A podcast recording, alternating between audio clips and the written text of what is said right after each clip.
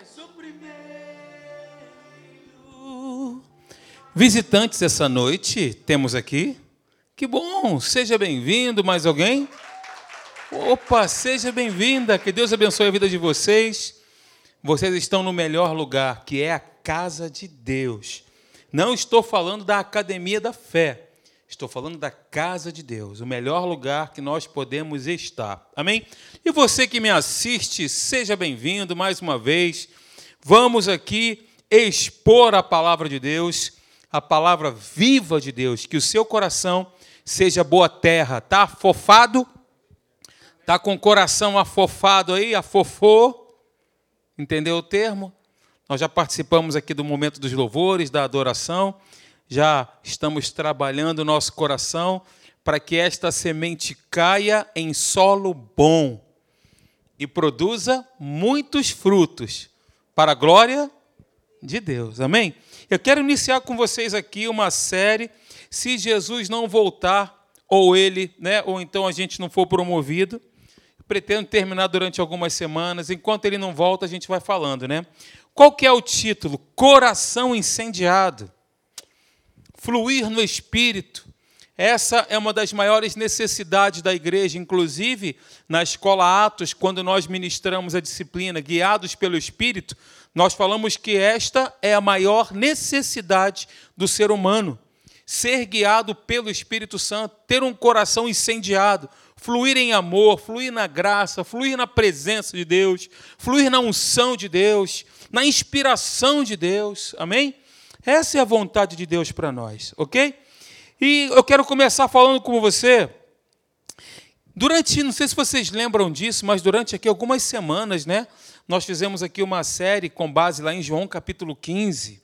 A videira verdadeira, nós os ramos, onde o cerne, o ponto principal da questão, falava sobre intimidade. É era o cerne ali, era o âmago de tudo aquilo que nós trouxemos aqui é, de todos os conteúdos que o Espírito Santo trouxe para nós, o ponto principal ali falava de intimidade, porque, ora, veja, Jesus é a videira verdadeira, nós somos os ramos, nós precisamos estar ligados nele, não é? Estando ligados em Cristo, nós buscamos a vida da videira. Os ramos sugam a vida da videira. E eu falei aqui durante algumas semanas, e eu me lembro que nessa metáfora da videira verdadeira, a palavra permanência foi usada dez vezes em onze versos. Se você olhar lá, João capítulo 15, esta palavra permanência foi usada dez vezes em onze versos. Então, Jesus estava querendo passar alguma coisa sobre permanecer. E nós falamos aqui durante algumas semanas eu quero dizer para vocês, relembrando esses pontos que nós abordamos, que o segredo para uma vida abundante, uma vida inspirada, uma vida cheia do Espírito Santo, não é fazer mais por Jesus, mas é estar mais com Jesus. E isso fala de permanência, isso fala de intimidade, isso fala de relacionamento vivo com Deus. Quantos estão entendendo, por favor? Estão? Ótimo, que bom. A vontade do nosso Pai, queridos, é que nós tenhamos uma vida de profunda comunhão com Ele. Fomos criados para isso, para a comunhão, para o relacionamento. E eu falei, não sei se vocês lembram, que a nossa ligação com o nosso Pai, ela é orgânica, ela é profunda e ela é vital. Né? Videira, ramos conectados nele, logo nós entendemos que nós temos o mesmo, o mesmo DNA da videira. A Bíblia diz que nós somos um espírito com o Espírito de Deus. O Espírito de Deus habita no nosso espírito, ele mora em nós. Ó, não tem como separar mais. Amém? Então, não fomos chamados para viver uma vida na periferia. Deus tem algo maior. Deus tem tesouros escondidos que Ele quer revelar a nós. E isso só acontece mediante a inspiração do Espírito Santo. Quando nós lemos aqui um texto sagrado na palavra, esse texto, todas as vezes que nós lemos, às vezes, quantas forem, né?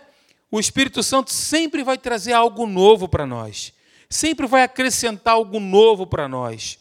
Então, são tesouros que estão aqui, como dizia o pastor Paulo Canuto, é o recheio, né?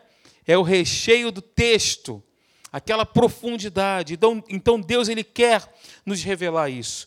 Ele tem uma unção fresca, renovadora, para derramar sobre nós de forma abundante. Ele quer nos levar para o lugar secreto. Ele tem mais. Deus tem mais para nós. Ok?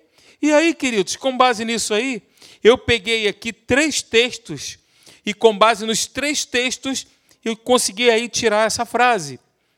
Há um rio que sai do trono de Deus e do Cordeiro, de modo que onde quer que o rio passe, tudo viverá. Eu estou falando do Salmo 46, versículo 4, que diz que há um rio. Estou falando de Apocalipse, capítulo 22, versículo 1, que diz que o rio procedia do trono de Deus e do Cordeiro. E também estou falando de Ezequiel, capítulo 47, que diz que de modo que onde quer que o rio passar, tudo viverá. E esse rio fala do Espírito Santo. E este rio nunca parou de fluir. Este rio jorra. E Jesus aqui no Evangelho diz que aquele que crê em mim, do seu interior, fluirão rios de águas vivas. Esse rio continua fluindo. Há um rio. A origem é o trono de Deus, do Cordeiro, e onde quer que esse rio passe, por onde quer que ele passe, tudo viverá três textos que eu sintetizei e nós podemos aí, através desta transparência, ter a noção geral.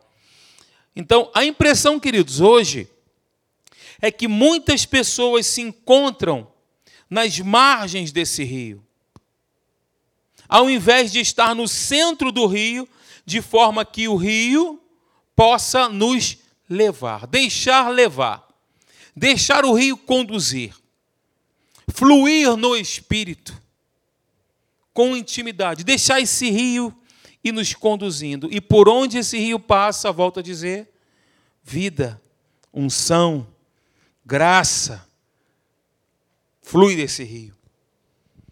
Falando sobre rio, quando nós olhamos lá em, Gênesis capítulo 2, falando dos quatro rios, o rio Pison, Gion, Eufrates e Tigre, esses rios, olha que interessante.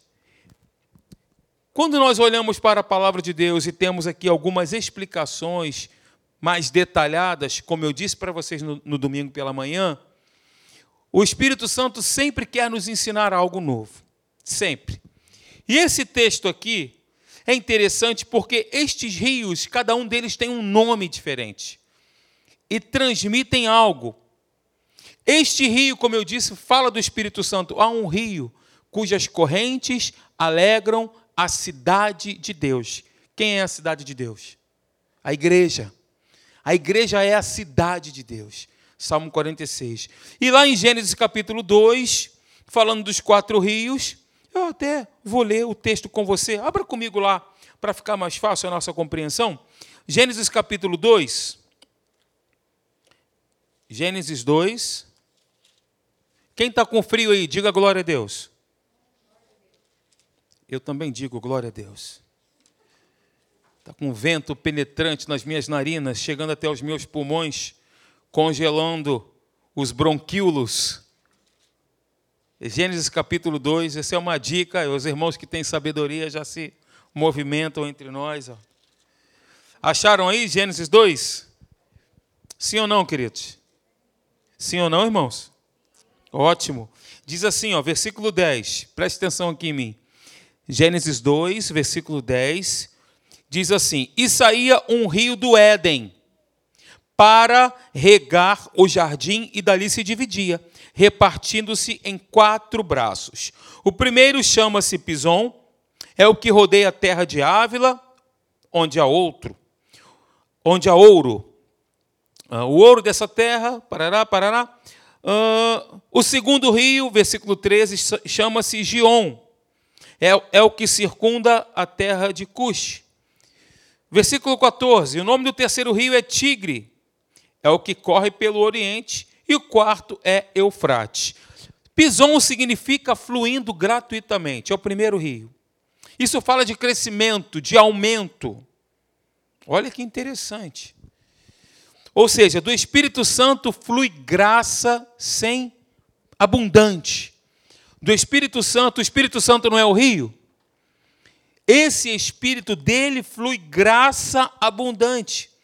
Gion, o segundo rio, significa correnteza forte, uma correnteza que arrebenta as margens, uma correnteza que quebra aquilo que oprime, que prende as cadeias. E aí nós vemos na palavra a unção que quebra o jugo. O terceiro rio, Tigre, significado dele é rápido, uma fonte rápida e forte, causando mudanças.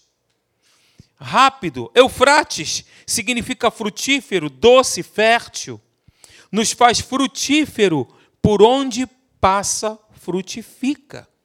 Tigre significa rápido, Eufrates, frutífero. Gion, correnteza forte. E Pison, fluindo gratuitamente. Uma vez que rio simboliza o Espírito Santo, nós entendemos então que do Espírito Santo flui graça abundante, que ele é essa correnteza que quebra o jugo, que quebra as cadeias, que o Espírito Santo é uma fonte forte que causa mudanças, e o Espírito Santo nos faz frutíferos. Por onde quer que nós venhamos a estar, cheios do Espírito Santo, nós vamos produzir frutos que glorificam e exaltam a Deus. Então veja aí, ó, este rio, passei aqui sem querer, mas foi, ó, está fluindo. E o nosso desafio é nos lançar neste rio e permitir que ele flua de nós para todos os lugares e em todo tempo. Ok? Permitir. Ele está fluindo. Qual que é o nosso desafio? Nos lançar nele e permitir. Não represá-lo, mas permitir. É como se nós fôssemos aquele profissional que torce aquela alavanca, né? Para que as comportas sejam levantadas e o rio passe, varrendo tudo. Nós somos aquela pessoa que fica só torcendo aquela manivela ou aquela ferramenta, levantando as comportas. Nós até oramos, Senhor, abre as portas, derrama sobre nós. Eu quero dizer para você que o Espírito Santo já está em você, que você é ungido por ele, ele já habita em você. Nós precisamos permitir que ele haja livremente, lançando-nos nesse rio, sem reservas, deixando ele fluir através de nós. Amém, queridos? Seja ousado, saia da margem, se lance para o meio desse rio. Deus não nos quer nas bordas dele, na periferia. Deus quer que nós mergulhemos de cabeça nesse fluir dessa graça de Deus, né? Jesus ele não veio somente para nos livrar do inferno e nos levar para o céu. Não foi somente isso ao contrário do que muitas pessoas pensam. Esse é o conceito que muitas pessoas têm acerca da salvação. Mas Ele quer, como eu tenho falado aqui, trazer o céu até a nossa vida agora mesmo. Deus quer trazer o céu para a nossa vida agora mesmo, trazer o céu na terra. Amém, queridos? Nada nos separa dos céus. Diga para a pessoa do seu lado, queridos, nada nos separa dos céus. Nada. Abra comigo, por favor, em Lucas capítulo 5. Lucas capítulo 5, versículo 17.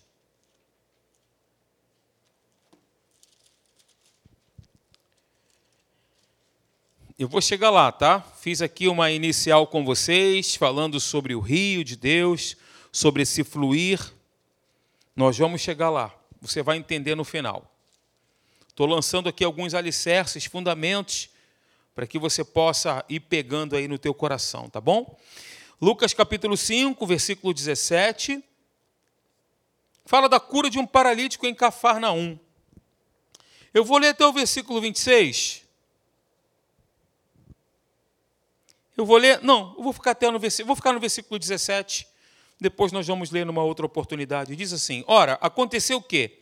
Num daqueles dias estava ele ensinando e achava-se ali assentados fariseus e mestres da lei, vindos de todas as aldeias da Galiléia, da Judéia e de Jerusalém.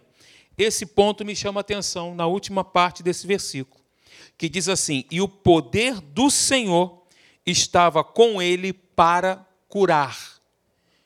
E o poder do Senhor estava com ele para curar, ou seja, sobre Jesus ou em Jesus estava o poder que ressuscitou a ele mesmo dos mortos. O poder para curar, para ressuscitar, para avivar, ou seja, o próprio Espírito Santo, o rio que nós falamos aqui no início. O poder estava ali para curar.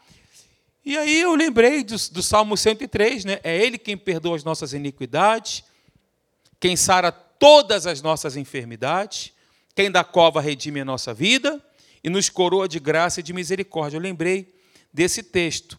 Agora, interessante, queridos, é que nesta, neste episódio aqui da cura de um paralítico em Cafarnaum, no versículo 20, a Bíblia diz que Jesus viu a fé daquelas pessoas e ao invés de dizer para ele, ó, seja curado, Jesus, a Bíblia diz, fala para ele o seguinte, ó, homem, estão perdoados os teus pecados. Jesus viu a fé deles, eles conduziram aquele homem para que ele fosse curado, e Jesus, ao invés de curá-lo imediatamente, simplesmente disse para ele: Homem, os teus pecados estão perdoados. A pergunta é: por que Jesus declarou isso? Homem, os teus pecados te são perdoados. Sabe por quê? Porque para que aquela cura se estabelecesse, ele tinha que estar zerado. Ele tinha que ter os, seus, os pecados ali totalmente perdoados, porque pecado faz separação. Pecados fazem separação. Isaías capítulo 59, versículo 2 diz exatamente isso. Mas as iniquidades de vocês fazem separação entre vocês e o seu Deus. Uma vez removido o pecado, nada mais separava aquele homem do milagre. Foi por isso que Jesus sentenciou e disse aquilo. Hoje, o domínio do pecado foi removido, queridos. Foi por isso que eu disse para vocês que os céus estão abertos o céu não está em lockdown. Os céus estão abertos. O pecado foi removido, a natureza pecaminosa foi removida. Não vivemos mais debaixo do domínio do pecado. Como o pastor Marcelo gosta de cantar a música do Rafa, né? Livre do domínio do pecado, livre do salário do pecado, da prisão do meu passado, livre sou, salvo do poder. Estou animado. E glória a Deus. Do engano em que eu vivia, salvo, pois tua graça me alcançou.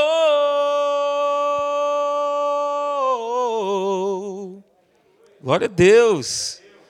Livres do domínio do pecado, é por isso que os céus estão abertos.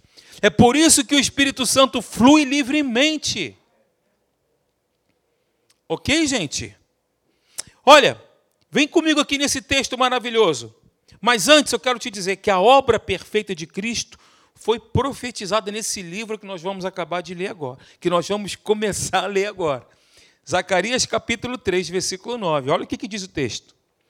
Porque eis aqui a pedra que pôs diante de Josué. Sabia que a palavra Josué significa Jesus? É a mesma palavra. E a palavra Jesus vem da palavra Yahvé que vem da palavra Yachá, que significa salvação. Jesus salva, né? É o significado da palavra. Porque eis aqui a pedra que pus diante de José. Sobre esta pedra única estão sete olhos. Eis que eu gravarei nela uma inscrição, diz o Senhor dos Exércitos, e tirarei a iniquidade desta terra num só dia. Pum! Quem é a pedra? Jesus. Me permita aqui fazer uma alusão a esses sete olhos aqui. Sete é o número da perfeição. Significa plenitude, totalidade. Jesus é a pedra. Só um detalhe aqui, que isso também veio no meu coração. Tudo, a Bíblia é maravilhosa, né? Ela é maravilhosa, ela se explica, ela se completa, ela é inerrante, ela é infalível. Pessoas procuraram erros aqui e não acharam. Escrita por diferentes autores em diferentes épocas, todavia ela se completa. É impressionante. Só Deus para fazer isso. Escrita ao longo de séculos. E ela se completa, sintetizada e se explica. Meu Deus. Isso é interessante porque quando nós olhamos ali a pedra, e aí no Evangelho diz que a pedra que os construtores rejeitaram, esta veio a ser a pedra angular, que é o Senhor Jesus. E os sete olhos, o que é isso? Como eu disse, sete é o número da perfeição. E quando nós vamos lá para o livro de Apocalipse, quando fala dos sete Espíritos de Deus, e também de Isaías, a gente às vezes brincava lá na igreja, lá em Caxias, né? Ah, você vai pregar hoje? Falei, vou, vou pregar uma, uma, uma mensagem bem simples. Vai falar sobre o quê? Vou falar sobre os sete Espíritos de Deus, o dragão de sete chifres. Você brincava assim, né? Porque para as pessoas, o que, que é isso? Sete Espíritos de Deus? Deus tem sete Espíritos? Não, não, não. Nós vamos ver isso aqui na palavra que se explica. A palavra ela se explica, ela se completa. Então, Jesus é a pedra. Sobre esta pedra única estão sete olhos. Sete, como eu disse, é o número da perfeição. O sete refere-se aos sete Espíritos de Deus. Os sete Espíritos de Deus são, são o Espírito Santo. É o seu poder total. Não são sete divindades. É o Espírito Santo com o seu poder pleno e total. Vou te mostrar. Então, aqui, vou fazer algumas colocações. Por exemplo, Apocalipse capítulo 1, versículo 4. Diz assim. Só guarde aí, não precisa ir comigo lá, não, só guarde. Apocalipse capítulo 1, versículo 4, diz: João, as sete igrejas que se encontram na Ásia, graça e paz a vós outros da parte daquele que é, que era e que há de vir, da parte dos sete espíritos que se acham diante do seu trono. Uma referência, uma referência aos sete espíritos. Apocalipse 3:1. Ao anjo da igreja em Sardes escreve: Estas coisas diz aquele que tem os sete Espíritos de Deus e as sete estrelas. Apocalipse 5, 6. Ele tinha sete chifres, bem como sete olhos, que são os sete Espíritos de Deus, enviados por toda a terra. Esses versículos acima, que eu acabei de falar para vocês, descrevem sete pessoas na divindade? Não. Não são divindades separadas, como eu falei fala de um espírito, porque 1 Coríntios capítulo 12, versículo 13 diz: "Porque há um só espírito, todos nós fomos batizados em um só corpo, quer judeus, quer gregos, quer escravos, quer livres, e todos nós foi dado beber de um só espírito. Há somente um corpo, há somente um espírito." Agora, olha que interessante, Isaías capítulo 11, versículo 2, fala dos sete Espíritos de Deus. Ou seja, da atuação completa e total de todo o poder que há no Espírito Santo. Ó, repousará sobre ele o Espírito do Senhor, um. O Espírito de sabedoria, dois. De entendimento, três. Espírito de conselho, quatro. Fortaleza, cinco. Espírito de conhecimento, seis. E de temor do Senhor. Aí estão esta é a obra completa do Espírito Santo. Inclusive, Jesus, quando andou sobre nós, manifestou tudo isso: espírito de sabedoria, de entendimento, de conselho, de fortaleza, de revelação, de conhecimento. Lembra de, daquela mulher no, no poço? A mulher samaritana? Jesus ele era, ele era onipresente, ali ele estava como Deus. e homem. Estando ali como homem, ele não era onipresente, mas ele sabia exatamente o que, tinha acontecido com aquela mulher e qual a vida que ela vivia. Foi dado a Jesus ali sabedoria, conhecimento, entendimento. Jesus operava nessa obra completa do Espírito Santo. E esse Espírito que estava sobre Jesus também está em você e em mim. Esse Espírito também repousa em nós. Então você tem o Espírito do Senhor, você tem espírito de sabedoria, de entendimento, de conselho, de fortaleza, de conhecimento, de temor do Senhor. Então, estas mensagens que eu li para vocês de Apocalipse, elas fazem alusão a esse texto de Isaías, capítulo 11, versículo 2 porque estes dois livros descrevem os sete espíritos. É só um detalhe, tá? Como eu falei, os sete Espíritos de Deus representam a plenitude e o poder do único Espírito Santo, que não é outro senão o próprio Espírito de Jesus. Voltando então para Zacarias capítulo, capítulo 3, versículo 9, né? que ele, que a, a, a obra dele, a obra de Cristo, ele removeu o domínio do pecado. Só voltando, eu só queria fazer esse ponto para você, porque isso me chamou a atenção ali dos sete olhos. Sobre esta pedra única estão sete olhos, que são os sete Espíritos de Deus na sua atuação completa, tá bom? Só queria fazer isso, mas voltando aqui a esse texto maravilhoso, que é a última parte: tirarei a iniquidade desta terra num só dia. E aí, João, em capítulo 1, versículo 29 diz: Eis o Cordeiro de Deus, o que, que ele faz? Que tira o pecado do mundo. Nós vemos em Isaías 53, versículo 12, ele levou sobre si os nossos pecados. E aí, queridos, com base nisso que nós acabamos de ler, de compartilhar aqui, qual é hoje a nossa condição em Cristo Jesus? Qual é a nossa condição em Cristo? Primeiro ponto, nós fomos reconciliados com Ele. Nós temos paz com Deus, segundo ponto. Terceiro, ousadia para entrar no Santo dos Santos pelo sangue de Jesus. Então, qual que é a pergunta que nós fazemos novamente? O que pode nos separar dos céus? O que nos separa dos céus? O que nos separa dos milagres? Pecados? Nós já vimos que não, porque o pecado foi tirado, foi abolido, o domínio do pecado já foi extirpado. Nós não vivemos mais debaixo desse domínio. Pelo contrário, hoje nós somos dominados e dirigidos pelo Espírito de Deus, e não mais pelo pecado e pelos seus ardis. Então, o que nos separa dos milagres? Porque quando nós falamos assim, o que me separa do céu? Céu é sinônimo de milagre. Céu é sinônimo da manifestação da glória e da presença de Deus do fluir do Espírito Santo. Então, o que nos separa dos milagres? Já vimos que o pecado não pode fazer isso.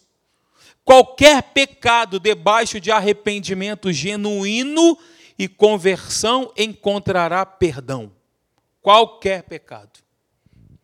Apocalipse, aliás, Atos capítulo 3, versículo 19, diz assim: Portanto, arrependam-se e se convertam para que sejam cancelados os seus pecados pecados, arrependimento genuíno.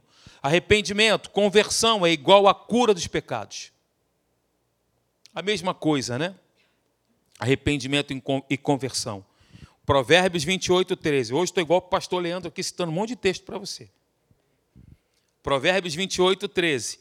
Quem encobre as suas transgressões jamais prosperará, mas o que as confessa e abandona alcançará misericórdia. Amém? 1 João 2, de 1 a 2. Meus filhinhos, escrevo-lhes estas coisas para que vocês não pequem, mas, se alguém pecar, temos advogado junto ao Pai, Jesus Cristo, o justo, e Ele é a propiciação pelos nossos pecados, e não somente pelos nossos próprios, mas também pelos do mundo inteiro quebrar uma doutrina aí que diz que Jesus só morreu por algumas pessoas, né? Jesus morreu por toda a humanidade. Ele se entregou por todos nós. Não vamos entrar nesses detalhes, mas é isso que a Bíblia diz. Então nós precisamos entender que nós não somos pecadores. Infelizmente nós pecamos, mas nós não vivemos na prática do erro.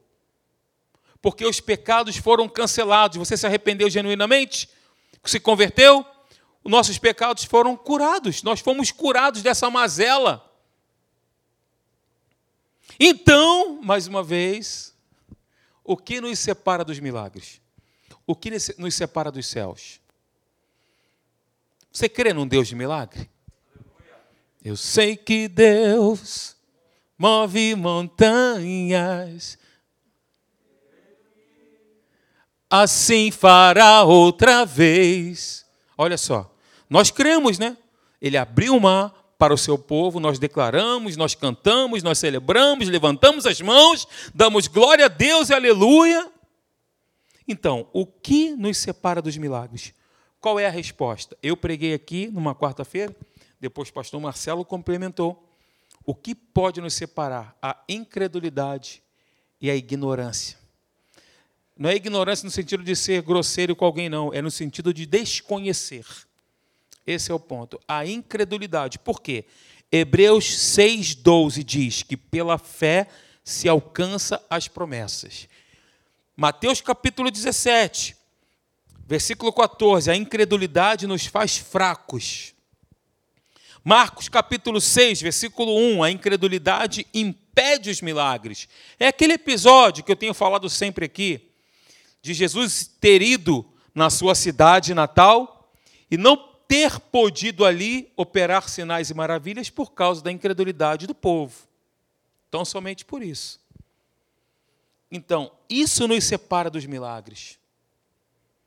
Tende cuidado, esse texto está assim, ó, pulsando no meu coração, sístole e diástole, né? Está assim, ó. Sístole e diástole.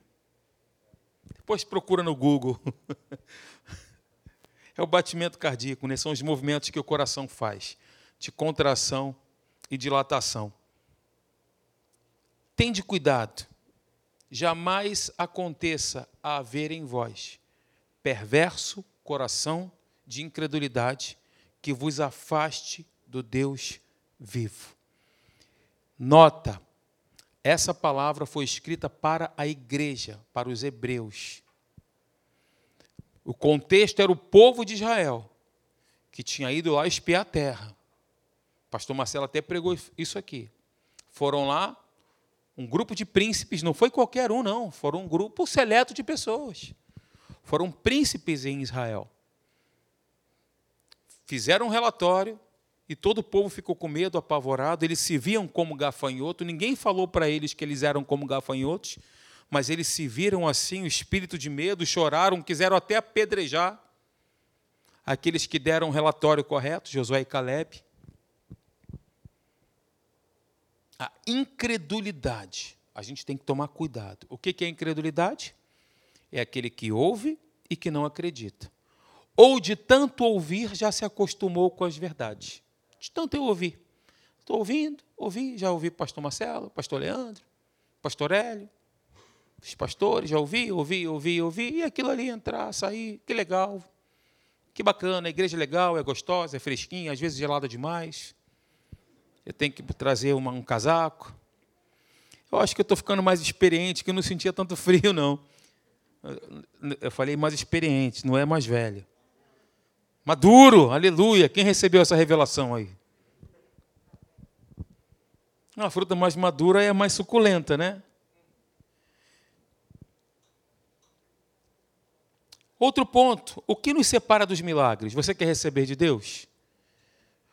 Sim ou não? Quer receber de Deus? Quer viver uma vida na profundidade desse rio, fluindo no Espírito, como nós falamos aqui no início? no rio que está dentro de você, dentro de nós. Nós somos responsáveis, de novo, por torcer aquela manivela e deixar com que toda aquela água da represa flua, né? E por onde esse rio passa, como diz Ezequiel, tudo ele vai produzir vida. Deixar isso fluir de nós. Nós buscamos esse milagre, nós queremos esse milagre, mas nós precisamos tomar cuidado para que esse milagre que, já, que Deus já tem preparado, que no mundo do Espírito já, já existe, a gente tem que tomar cuidado para que, se nós agirmos com incredulidade, a gente não represe isso. Qual é o outro ponto? Ignorância. Lembra de Oséias capítulo 4, versículo 6? Com certeza lembram. O povo perece por falta de revelação. Oséias diz isso. Salmo 119, idem, a revelação traz entendimento, gera fé. Salmo 119, versículo 130. Efésios 1, capítulo, capítulo 1, versículo 15 e 23, fala de revelação e conhecimento. Qual que é a certeza que nós precisamos ter? Abra aí em Romanos capítulo 8, por favor. Romanos capítulo 8, versículo 31. Essa é a certeza que nós precisamos ter.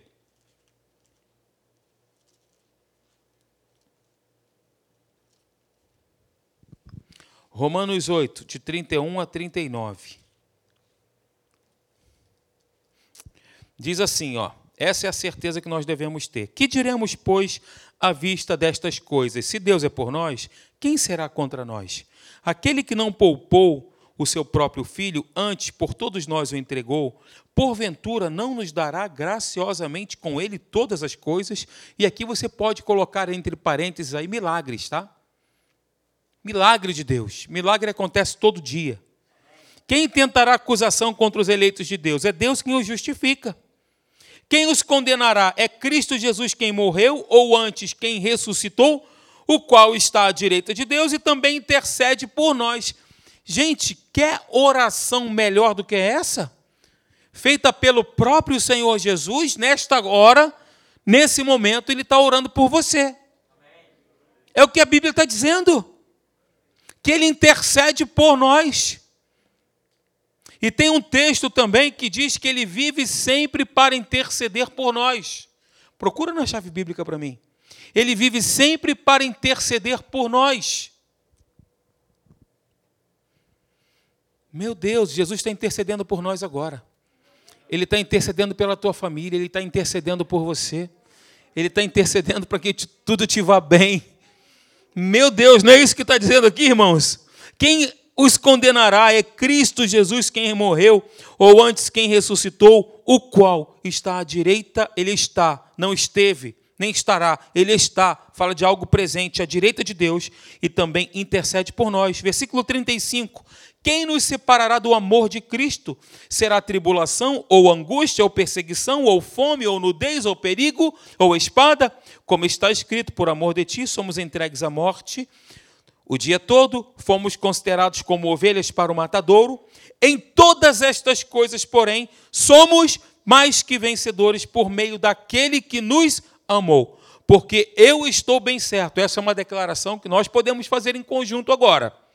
Todos nós. Vamos ler juntos esse versículo 38, colocando o teu nome. Diga assim, Alexandre, diga Leandro, diga Cláudio, diga Idekel, diga Marcinho, diga o teu nome aí, ó. Alexandre, eu estou bem certo de que nem a morte, nem a vida, nem os anjos, nem os principados, nem as coisas do presente, nem do porvir, nem os poderes, nem a altura, nem a profundidade, nem qualquer outra criatura poderá separar-nos do amor de Deus que está em Cristo Jesus, nosso Senhor. Nada nos separa dos céus.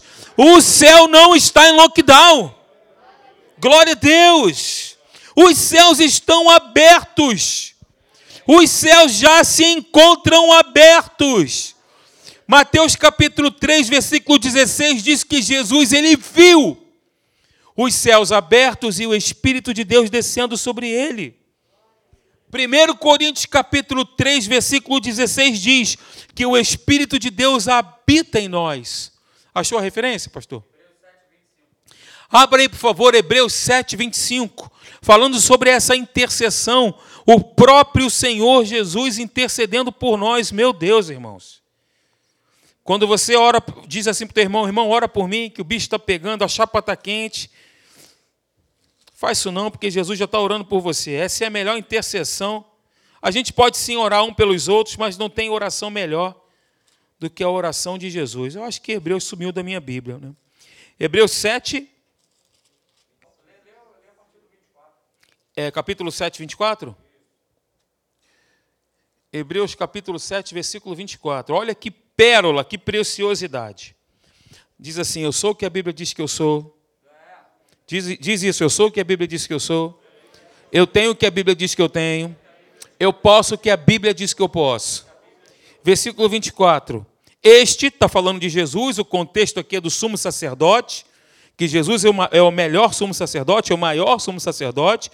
Versículo 24. Este, no entanto, porque continua para sempre, tem o seu sacerdócio imutável. Por isso, também pode salvar. Olha como é que ele salva. Meu Deus, gente. Totalmente, ou seja, ele salva o meu espírito, a minha alma e o meu corpo. A obra dele é completa, é total. Amém? Aleluia. Totalmente. Os que por ele se chegam a Deus. E aí fala de Jesus, vivendo sempre para interceder por eles. Jesus está assentado à destra de Deus, reinando eternamente. Ele ressuscitou, ele é eterno e na eternidade ele continua intercedendo por nós. Você imagina isso? Jesus dizendo o seu nome assim, Senhor, Toma Meire nas tuas mãos, meu Deus. Eu não sei nem o que é essa oração Jesus estaria fazendo, mas Jesus intercedendo especificamente sobre a sua vida. Você acha que a oração de Jesus é eficaz? Tem poder a oração de Jesus? É, sim ou não? Quando os discípulos perguntaram, Senhor, ensina-nos a orar, Jesus começa, Pai nosso que estás no céu. Vocês devem orar assim. Aí Jesus ensina aquela oração: Venha o teu reino, meu Deus. O reino de Deus já está em nós. Venha o teu reino, ou seja, se apresente o teu reino. Manifeste o seu reino. Depois nós vamos falar sobre isso aqui, tá? Sobre o reino de Deus em nós. Ele não vem por visível aparência. Inclusive nós temos uma matéria na Atos, né, sobre o reino de Deus. Nós temos uma disciplina falando sobre isso.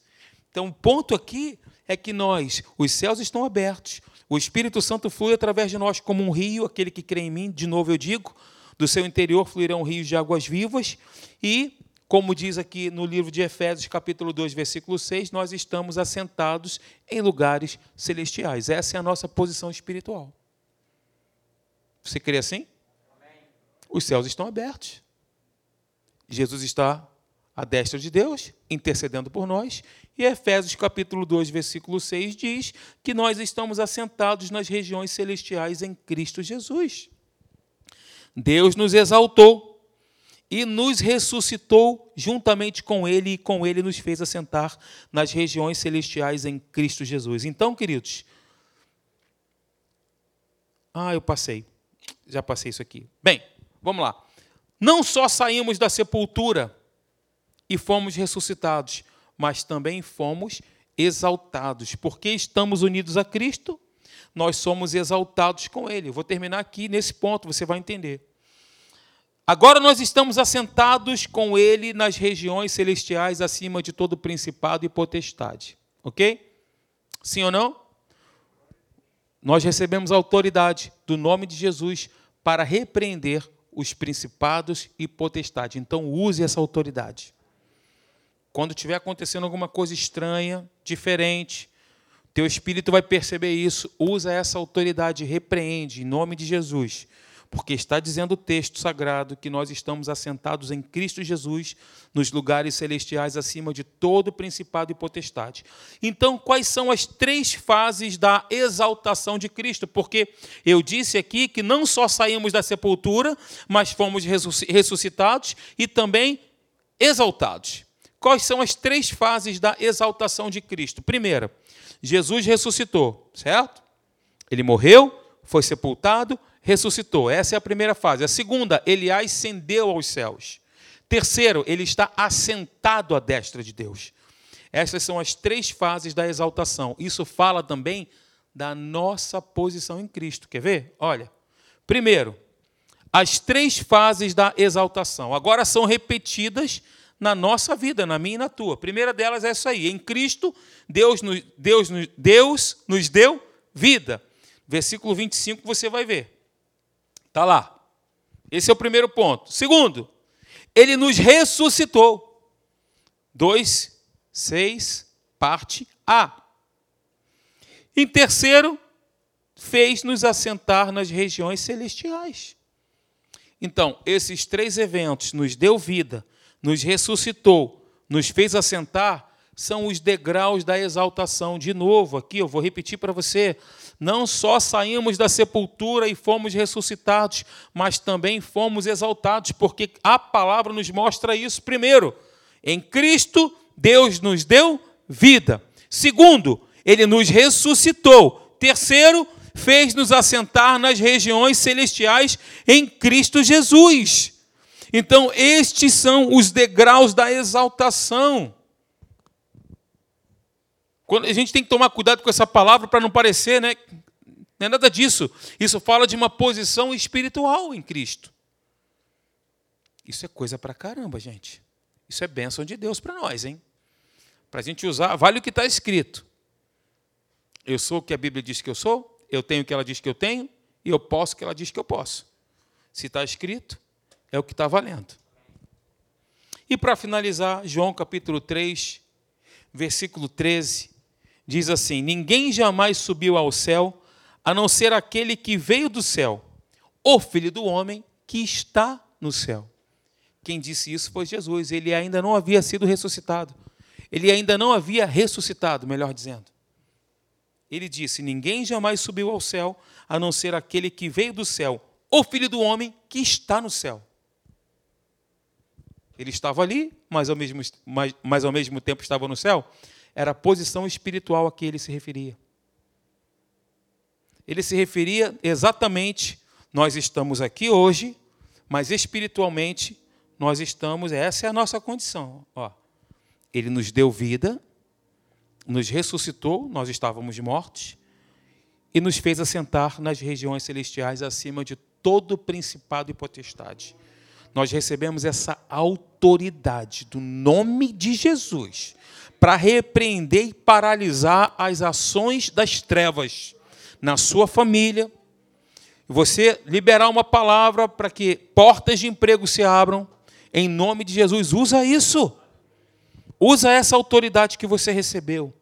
Isso é um presente, é um dom de Deus. Como eu falei no início aqui sobre os sete Espíritos de Deus, esse Espírito habita em nós espírito de conhecimento, de conselho, de temor, de revelação, de fortaleza, Espírito do Senhor. Nós temos toda essa plenitude do Espírito residindo em nós, habitando em nós. E Romanos capítulo 8, versículo 11 diz que ele vivifica também o nosso corpo. Explosão de poder. Assim como aconteceu com aquela mulher do fluxo de sangue, né? Quando ela tocou na roupa de Jesus, saiu dunamis de Jesus, saiu o poder de Jesus. E houve uma explosão ali da unção, do fluir do Espírito. E aquela mulher imediatamente foi curada, foi restaurada e passou novamente a conviver com as pessoas, voltou novamente a frequentar o templo. Aquela cura ali foi total, foi completa. Não foi somente uma cura física foi uma cura física, emocional e espiritual. Porque Jesus disse para ela: Olha, tua fé te curou. Emocionalmente, por quê? Porque ela não podia mais viver em sociedade. Ela era uma mulher impura. Então, quando ela foi curada, ela passou a conviver novamente com as pessoas. Cura emocional. E cura física. Porque a hemorragia estancou na hora. Parou. Amém? Vamos ficar de pé?